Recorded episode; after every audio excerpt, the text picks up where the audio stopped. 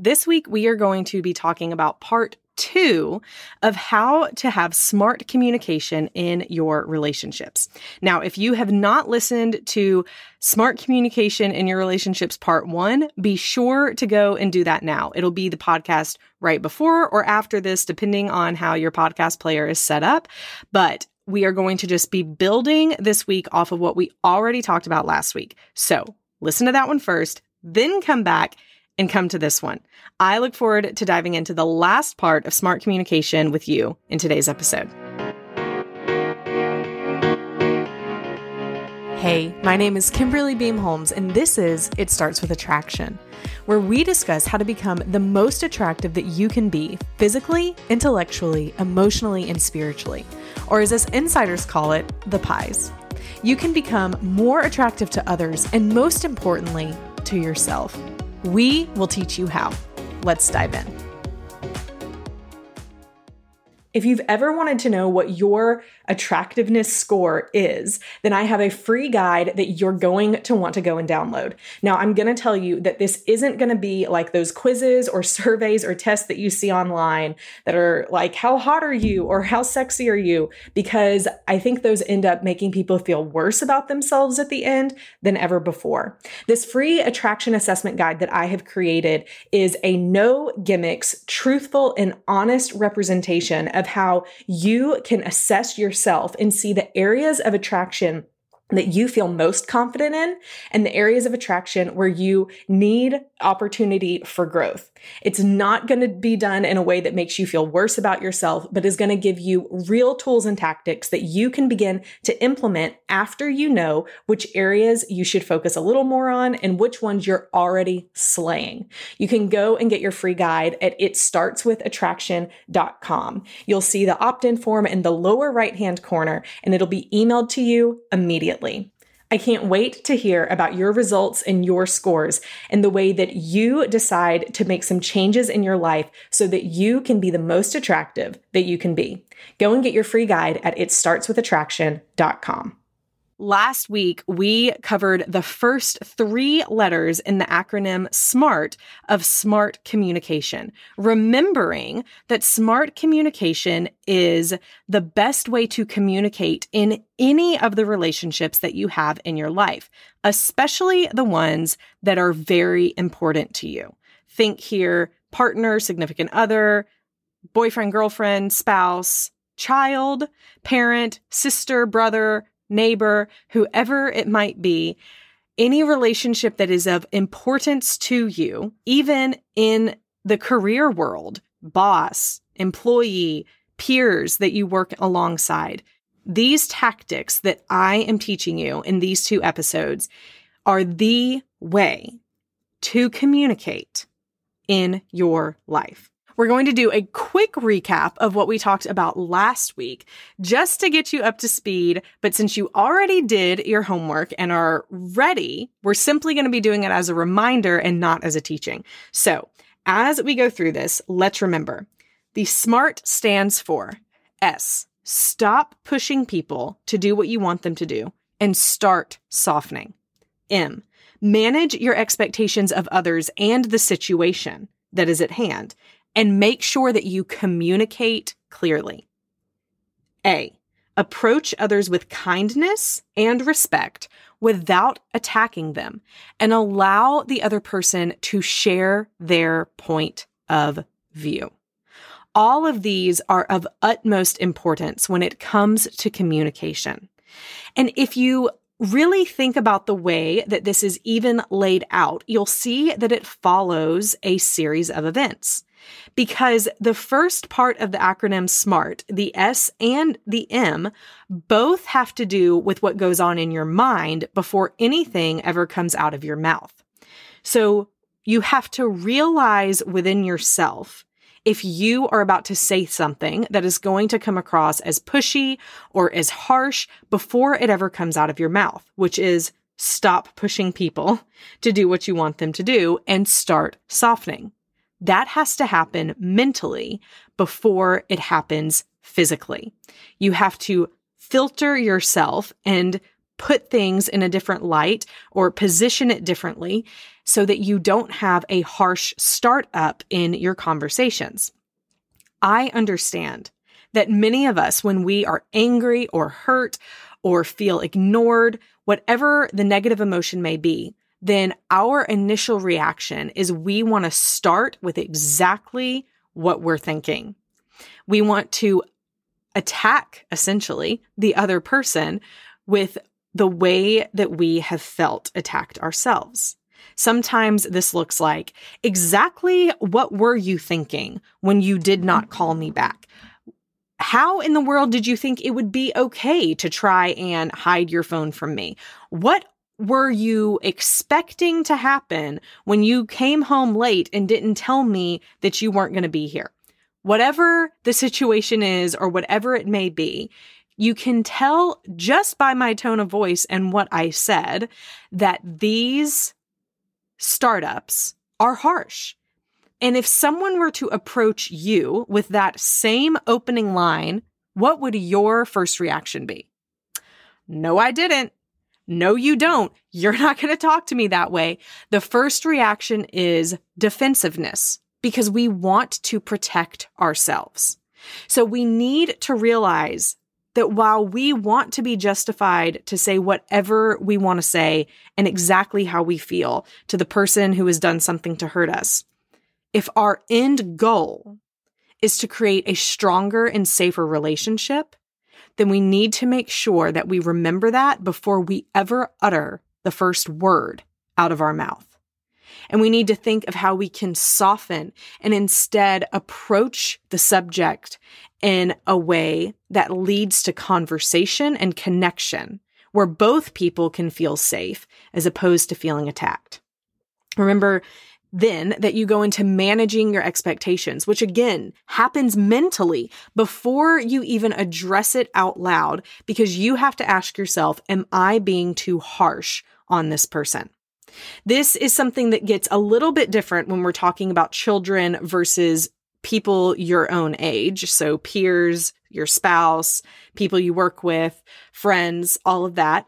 It's different because there is a level of wanting your kids to obey you. So there's a level of obedience that you're teaching your child that's going to come across differently in your expectations towards them than it is hopefully towards your spouse or your friends, because you are not supposed to be the parent of your spouse. You are not supposed to be the parent of your boyfriend or girlfriend or your best friend or your sister. And so if your expectations are coming across as you trying to mother or father these other people in your relationships, it is not going to go well. Manage those expectations and make sure you communicate clearly. I cannot emphasize this enough that just because you think you have communicated clearly, that does not mean you have actually communicated clearly. And I know this is frustrating because you're probably thinking, then how am I supposed to communicate clearly if I think that I've done it, but I actually haven't? Let me just let you in on a little something. Have any of you ever been to the doctor? And the doctor starts telling you all of the medical reasons behind maybe why you're feeling depressed or why you can't lose weight or whatever it might be. And they start using words like hypothalamus and endocrine and just words that you don't even know what he's talking about or know what she's talking about. You're thinking, can you please use plain English? right? Or maybe you're watching the news and you see medical experts or whoever it might be, politicians, and they're saying things and you're thinking, I have no idea what that person is saying. It's called the curse of knowledge. The more that someone knows about their field of expertise in these situations, then the more difficult it is for that person to actually communicate what they're saying in a clear manner because they are taking for granted the bridge, the space between what they know and what the other people know. What they know and what the general public knows, what your doctor knows and what you know as the patient. The doctor can take for granted that there is a huge gap in the knowledge that the two of you have. But it's the same for you. You can take for granted that there is a huge gap between you and your spouse or between you and your best friend. You understand things differently than they do. You both could read the same article and have two completely different takeaways because you comprehended it two totally different ways. You have probably seen this or remember this from childhood when you played the game telephone. You would listen to a phrase, the same phrase other people would hear, and you would take it a completely different way or hear uh, one part of it even just a little different, which was enough to mix the message so that it wasn't the same message. It wasn't clear by the time it went around the whole circle. It is the same in our relationships. So while you may believe you're communicating clearly, you must also realize, even if it's just realizing, that the other person has a high propensity to not understand it the way you intended it to come across. They might interpret a word differently. They might take the tone of voice to mean that you were coming across differently than you were actually intending to come across. There are so many things when we deliver messages, when we speak and the other person is interpreting them, that can be left up to a mix up of communication, even when we are looking them in the eye in person and saying very clear words to them. So that's not to frustrate you, but it is instead to let you know to be aware of this. And while I don't believe you can ever conquer this. I don't think you can ever actually communicate perfectly clear in every conversation, in every situation with every person in your life. I believe that is impossible. I do believe that the more aware you are of this one fact, the more likely you are to ask follow up questions or at least have grace towards the person when they say, can you say it differently? Or I don't understand, or I didn't understand what you meant when you said it. An example of this is last week, my husband and I misunderstood each other gravely. What happened was we were on a Zoom Bible study with some other family all around the country. And at the end of it, I asked a question Will we be finishing this chapter next week? So, what I meant by that was are we going to talk about the last couple of verses next week? Because what we typically do is read some verses, talk about some of those points in them, and then carry on. Well, in the particular chapter we were in, we didn't finish talking about all the verses, but at the beginning of the study, we had read the entire chapter. So I asked, Are we going to be finishing talking about this chapter next week? My husband answered, we already did. I'm thinking, well, and I said, no, we didn't. He responded, yes, we did. I responded, no, we didn't. He responded, yes, we did. You guys, I kid you not. This happened in front of God and everyone for probably a good solid 25 seconds to where each of us continued to dig our heels further into the ground because I knew what I was trying to say. But he knew the question that he thought he was answering. Now, you may say, no, Kimberly, you were wrong. You didn't communicate that clearly enough. People could have been, everyone is confused. I'm confused. Like, clearly, you didn't communicate that well. And I'm willing to accept that. But understand that because in my mind, I'm thinking, I want to know if we're going to finish talking about this next week. And then the words that came out of my mouth were, Are we going to finish this next week? I have the curse of knowledge because I know what I'm thinking in my head. And I assume everyone else is going to follow what I'm saying. Clearly, that didn't happen.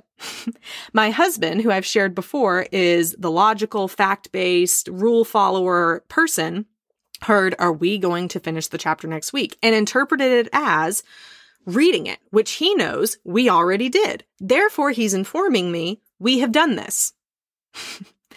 this is how messages get mixed up. And while this is a silly example, what I will tell you is this is the exact same things that happen in much more serious conversations that we have in our life.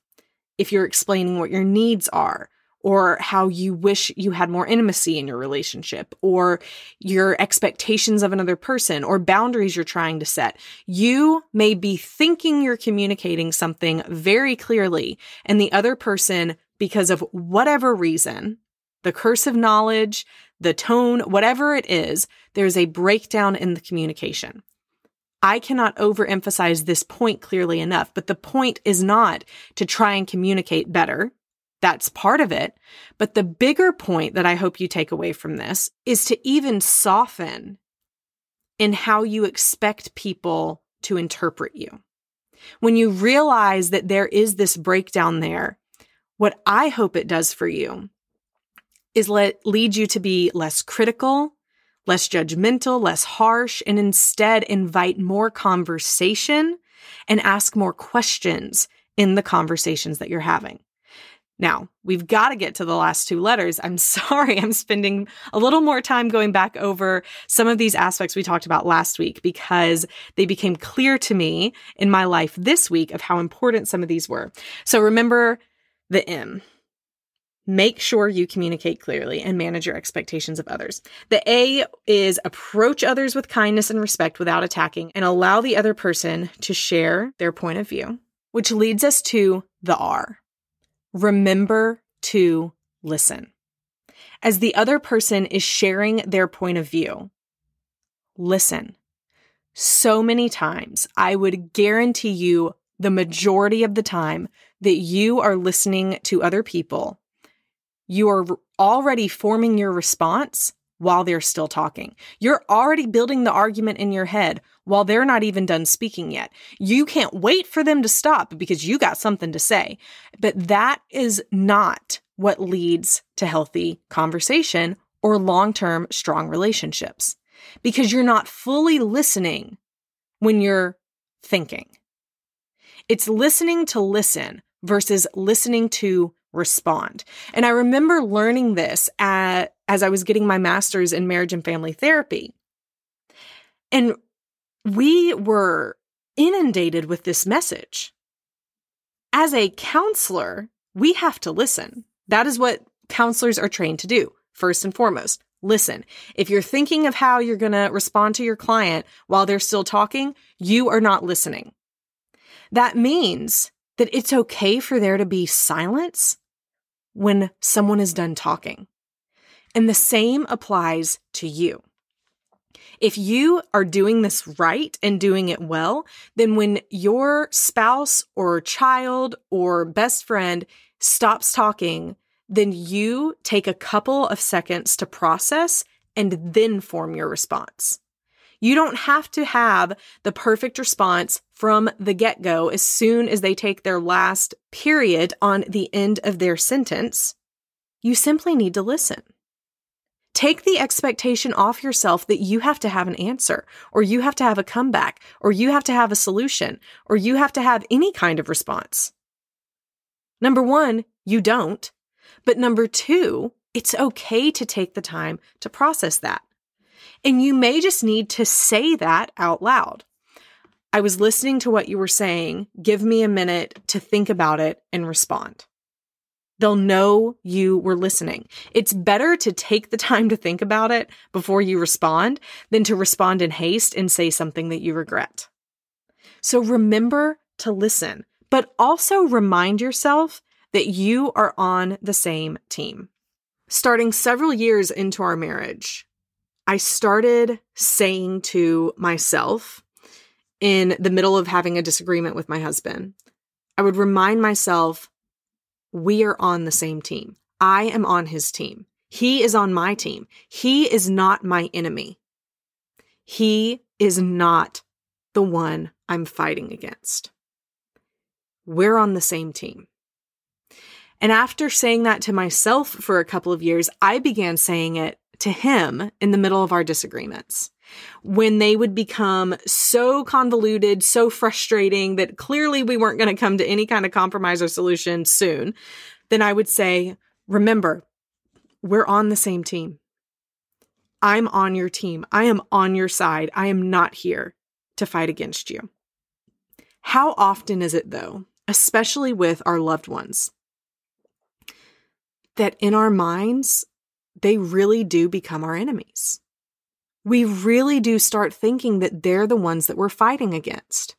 Friends, your spouse, your children, your parents, your in laws, your sister, they are not the people you are fighting against. I know that it feels like it, and you might even be sitting there thinking, You sound crazy. Of course they are. If we're in the middle of a disagreement, then they are the one that I'm fighting against. With my beliefs, I believe there is a much larger force at play that wants to rip apart family and friendships. And I believe that is the instigator of deceit, of hurt, of lies, and of disagreements.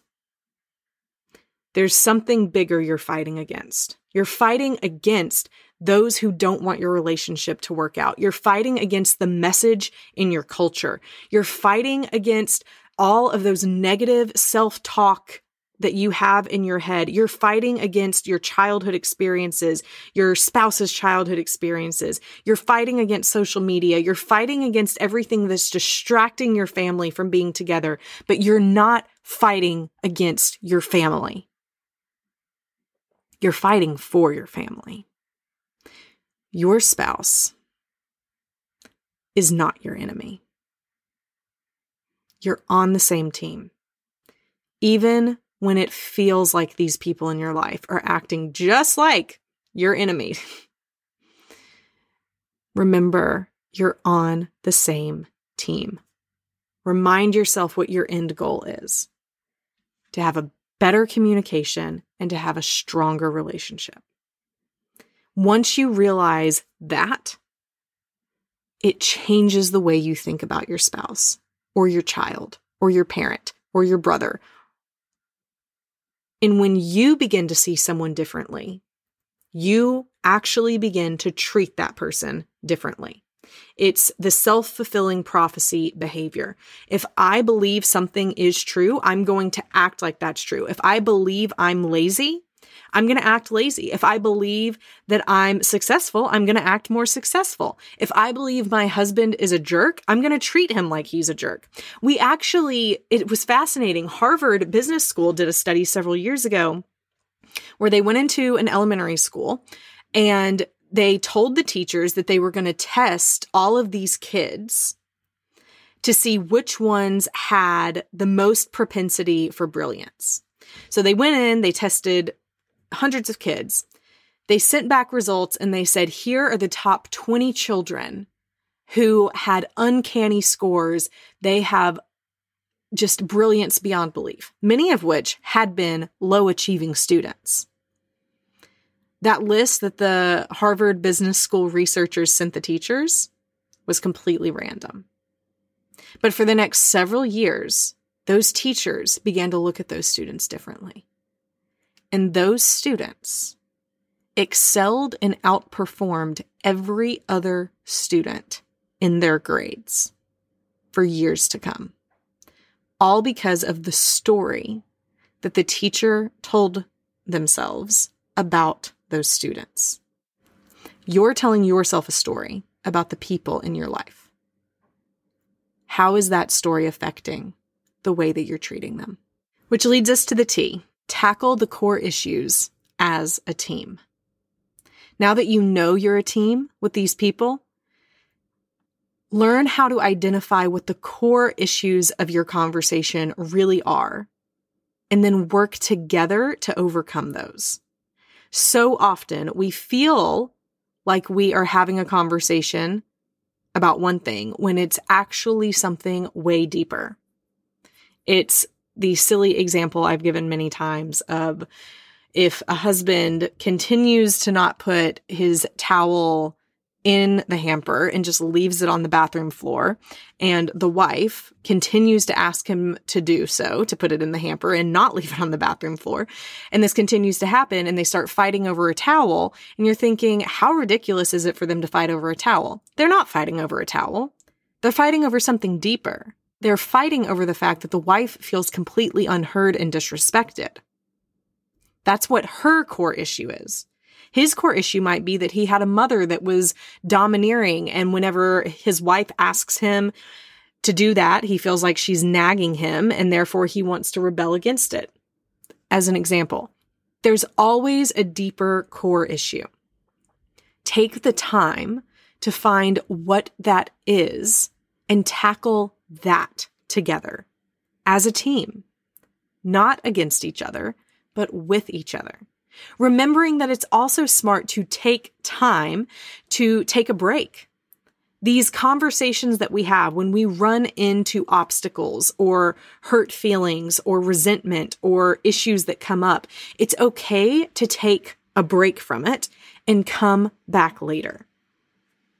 The communication problems that we have in our relationships didn't happen overnight, and they're not going to be solved overnight either. It takes time, it takes intentionality, and it takes making it a priority to do so. So if you're going to take a break, at least decide how you can come back and continue to talk about it with each other later. But remember that taking a break is okay, especially in a disagreement.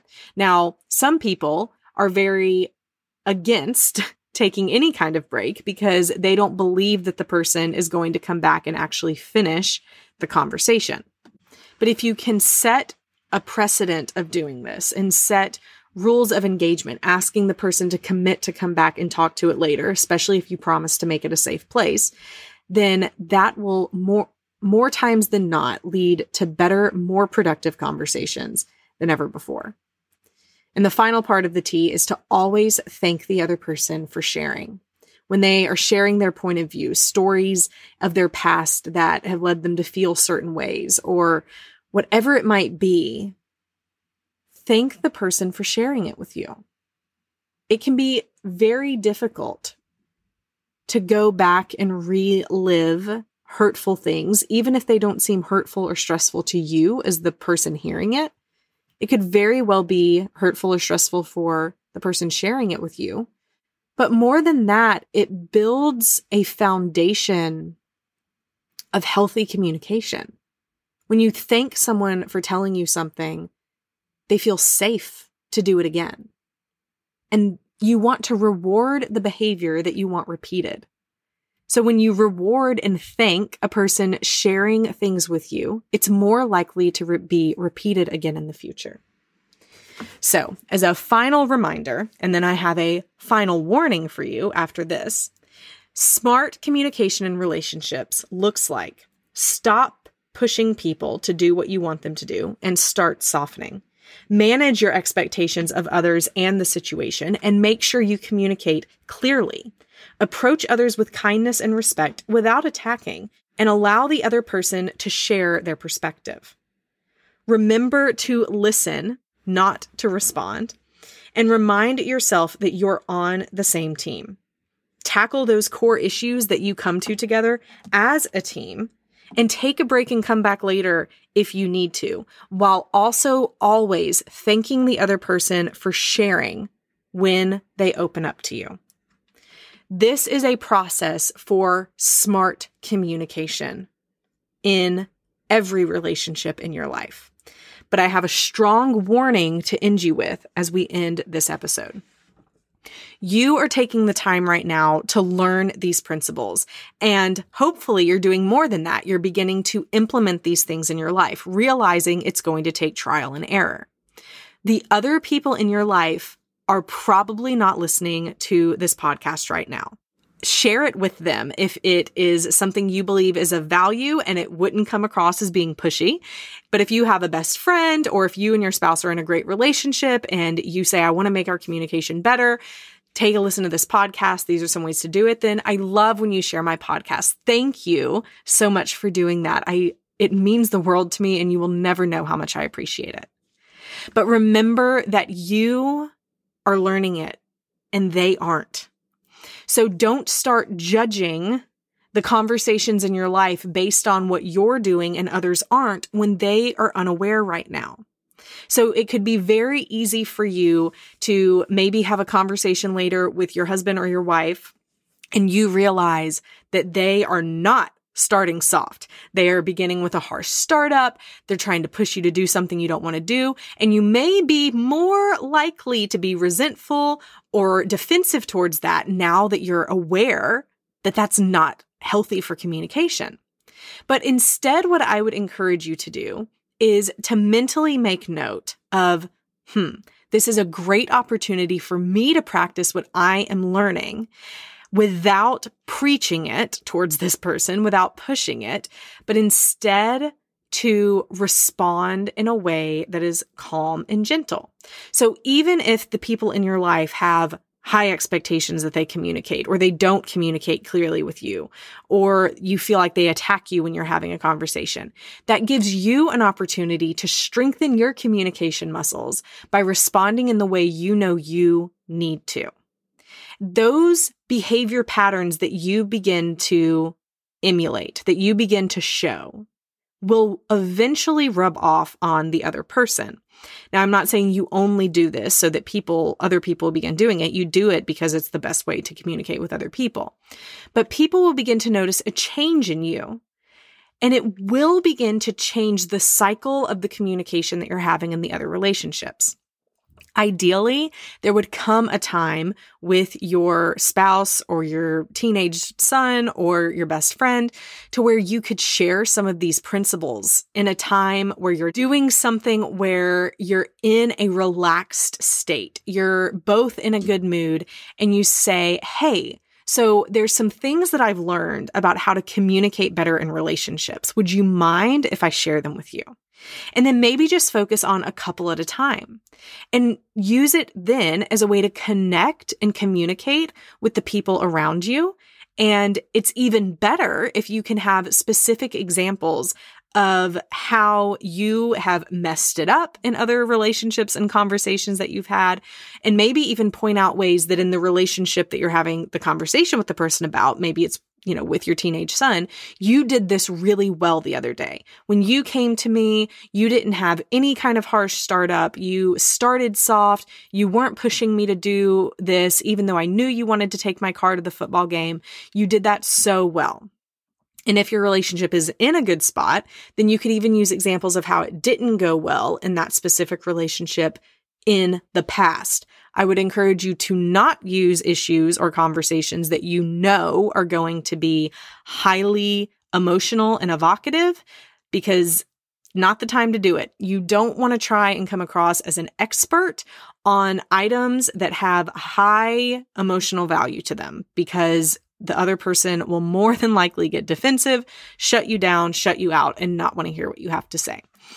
So, all of that to say, remember you have learned how to do this and are learning. You're not going to be a master from conversation number one after this, but these are principles that you are constantly, every single day, going to have to come back to and make the choice of how you're going to react in the conversation.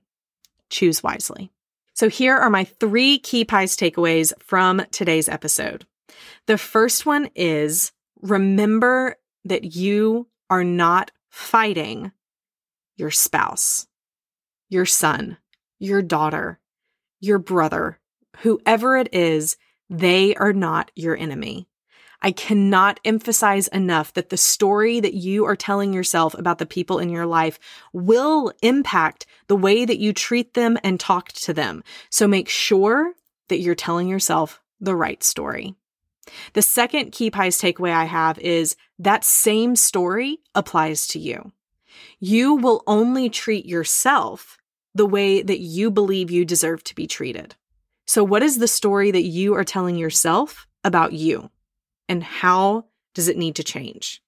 Because if you are telling yourself that you're always going to be angry, you're never going to forgive this situation, you're always going to be the kind of person who flies off the handle and just says whatever she thinks or he thinks without thinking about how it affects other people, or you're never going to be the person to stand up for how you really feel.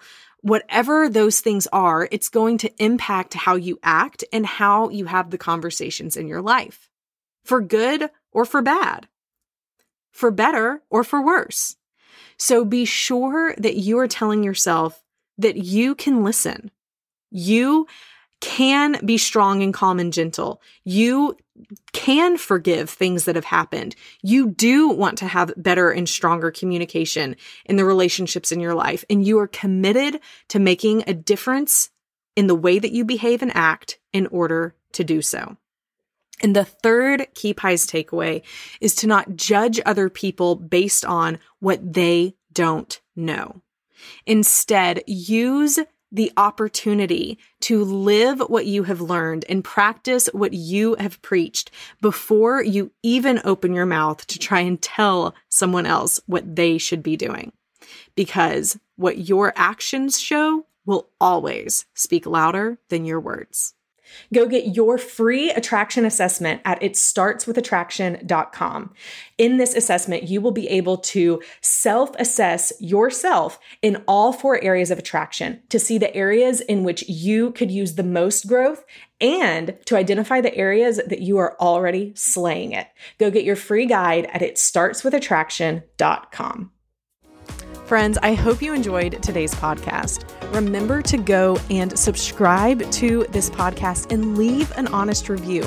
I love to hear from you guys. So be sure to go and do that. And it will also help more people find the podcast as well. You can always find out more information by going to itstartswithattraction.com for show notes, for updates, and to join the email list so that every Friday you can get an encouraging email that specifically tells you what you can do to work on your PIES so that you can become the best that you can be physically, intellectually, emotionally, and spiritually. Until next week, keep working on your PIES and stay strong.